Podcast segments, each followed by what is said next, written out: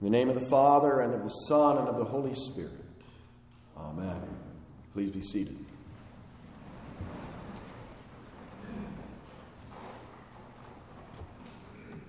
Ah, the experience of a brand new 1,000 piece jigsaw puzzle. There's that beautiful picture on top of the box, which is sealed on all four sides of the bottom with the paper cover covering over the joint. And you run your thumbnail along the edge to cut the paper and then carefully open the box so you don't drop any pieces. And you look inside, and it is a jumbled, incomprehensible mess of gray pieces and colorful pieces, all in complicated shapes. It's a crazy mess. But you don't give up and close the box. Instead, you dump out the pieces on the table and you start to sort. You turn all the pieces colorful side up, you separate the edge pieces from the center pieces, and if you're patient and persistent, you can make sense of the jumble and assemble all 1,000 pieces in the proper way to replicate the picture on the front of the box. I hear it is a great joy to work a puzzle from beginning to completion. I can help for a few minutes at a time, but having the attention span of a hummingbird drinking espresso, I mostly just marvel at other people's patience. Starting out, the puzzle is a jumble, an incomprehensible mess, but through hard work and perseverance, you can sort it out and assemble it and make it all make sense. Today is Trinity Sunday. Really, every Sunday is Trinity Sunday, as this Trinity is with us every Sunday in worship. In our normal liturgy, we reference the Trinity at least six times not counting the hymns. But today, however, we'll think about the Trinity a little more than usual, and what we'll find is that thinking deeply about the Trinity can give you a headache. The more you think about the Trinity, the more you realize that you cannot understand the Trinity, and in this lack of understanding, you learn a great truth about God. Today we'll confess the Athanasian Creed, which is the longest of the three ecumenical creeds confessed by Christians throughout the world. This creed confesses the Catholic faith, the Catholic with a small c, meaning the whole Christian church. The Catholic faith is this that we worship one God in Trinity and Trinity in unity, neither confusing the persons nor dividing the substance. For the Father is one person, the Son is another, and the Holy Spirit is another. But the Godhead of the Father and of the Son and of the Holy Spirit is one. One Godhead with equal glory and co eternal majesty. Thinking about how all this fits together is like staring at the jumbled up puzzle, but there's no colors, there's no straight edges, nothing makes sense. Three persons, one God. Whoever would come up with a God that is three persons and one God? It doesn't, it does not make sense. It is beyond comprehension. And then other words are used to describe God Father, Son, and Holy Spirit. Words that indicate that God is beyond human understanding, uncreated, infinite, eternal, almighty. In mathematics, an eight laying sideways is a symbol for infinity. A line with an arrow at both ends indicates an eternal line. We can symbolize the infinite, the eternal, but we cannot understand it. We really, really, really want things to have a beginning and an end. But with God, there are no edge pieces, there's no border. God has always been, and that just does not make sense. Who created God? God is uncreated. God does not make sense. God does not make sense, and a lot of what God is doing does not make sense. People are made disciples of Jesus, God the Son, by being baptized in the name of the Father and of the Son and of the Holy Spirit, and being taught to observe all Jesus has commanded. Just water and words. How can water and words do such great things? And, and Jesus said, This bread is my body. This cup is the New Testament in my blood. How can the body of the eternal, infinite, almighty God the Son be present in a wafer of bread and his blood in a sip of wine? It does not make sense. And there is a tremendous prideful temptation to want to make everything make sense. Your pride tempts you to believe that you should be able to understand everything. And many people have fallen prey to this temptation. Huge groups of Christians have given up on baptismal regeneration and the real presence of Christ in Holy Communion because it does not make sense. They still baptize and have communion, but they believe, teach, and confess that these acts are not something that God is doing for you, but rather something you are doing for God. Because that makes better sense.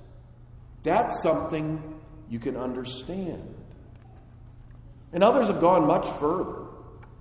Mohammed did not like the idea of the Trinity, and so when he made up a new religion in 610 AD, he invented a new God without God the Son or God the Holy Spirit.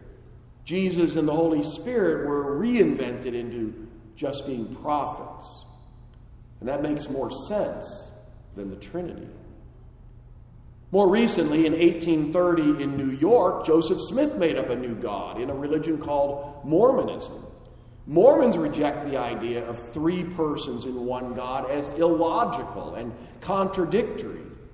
They teach that Father, Son, and Holy Spirit are each separate gods with many other gods, and if Mormon men are good enough, they can become gods.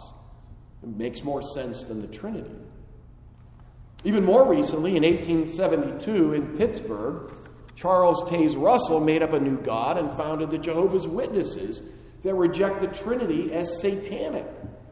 They teach that Jesus is not God, but a created being, which makes more sense than the Trinity. And for vast numbers of others, they find that they cannot comprehend the Trinity and they just give up on God altogether. How can they believe in something that they cannot understand?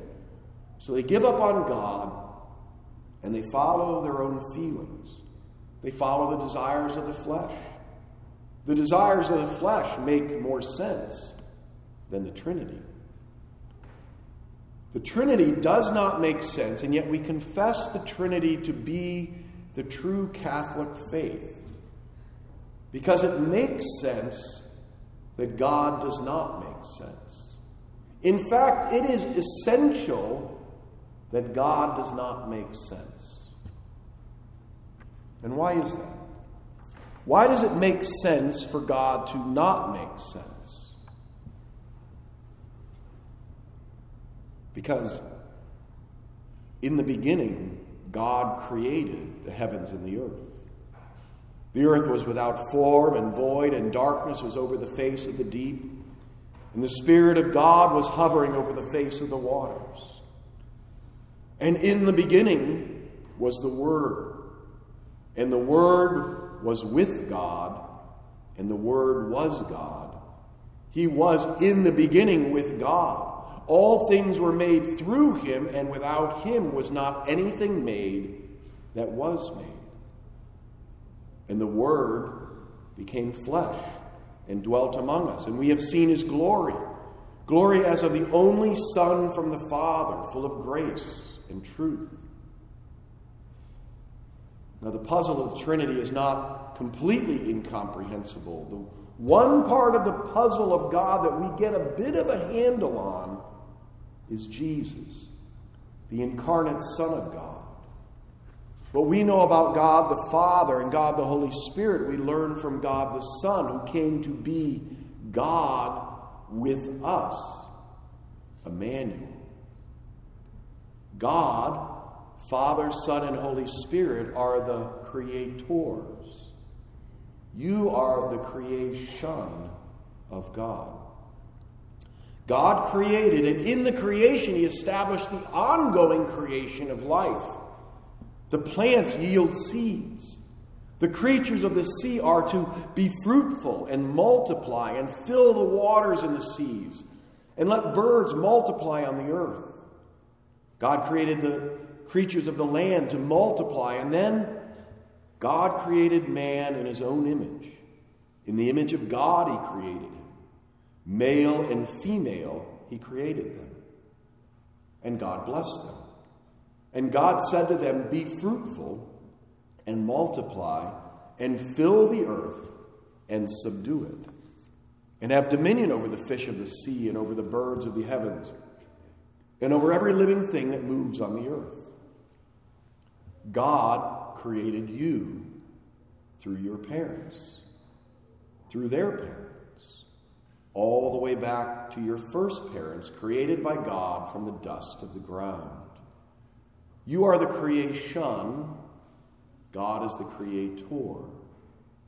The creation cannot understand everything about the Creator. If you have a God that you can understand, it means it is a God someone made up. A God with a beginning and an end. A God that acts like you. A God that has demands you can meet to earn salvation. A glorious God enthroned far above the human fray.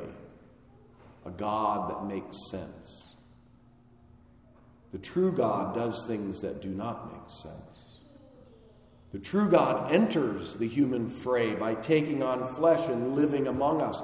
The true God shows his godly glory by suffering and dying in bloody, naked humiliation on the cruel cross. The true God conquers death by rising from the dead. What you know about God, you learn from Jesus. You learn God is a God of sacrificial love who breathed life into the first man. And after that man's fall into sin, it is this God who gives himself as the sacrifice for sin. And he breathes his spirit, his breath into you to give you faith in the true God, Father, Son, and Holy Spirit. You confess the true God to be God, even though it does not make sense, because it is essential that God does not make sense. For he is three persons, one God, uncreated, infinite, eternal, almighty. Amen. And now may the peace of God, the peace that is beyond understanding, keep your hearts and minds in true faith until our Lord Jesus returns in glory. Amen. We rise and confess our faith with the Athanasian Creed.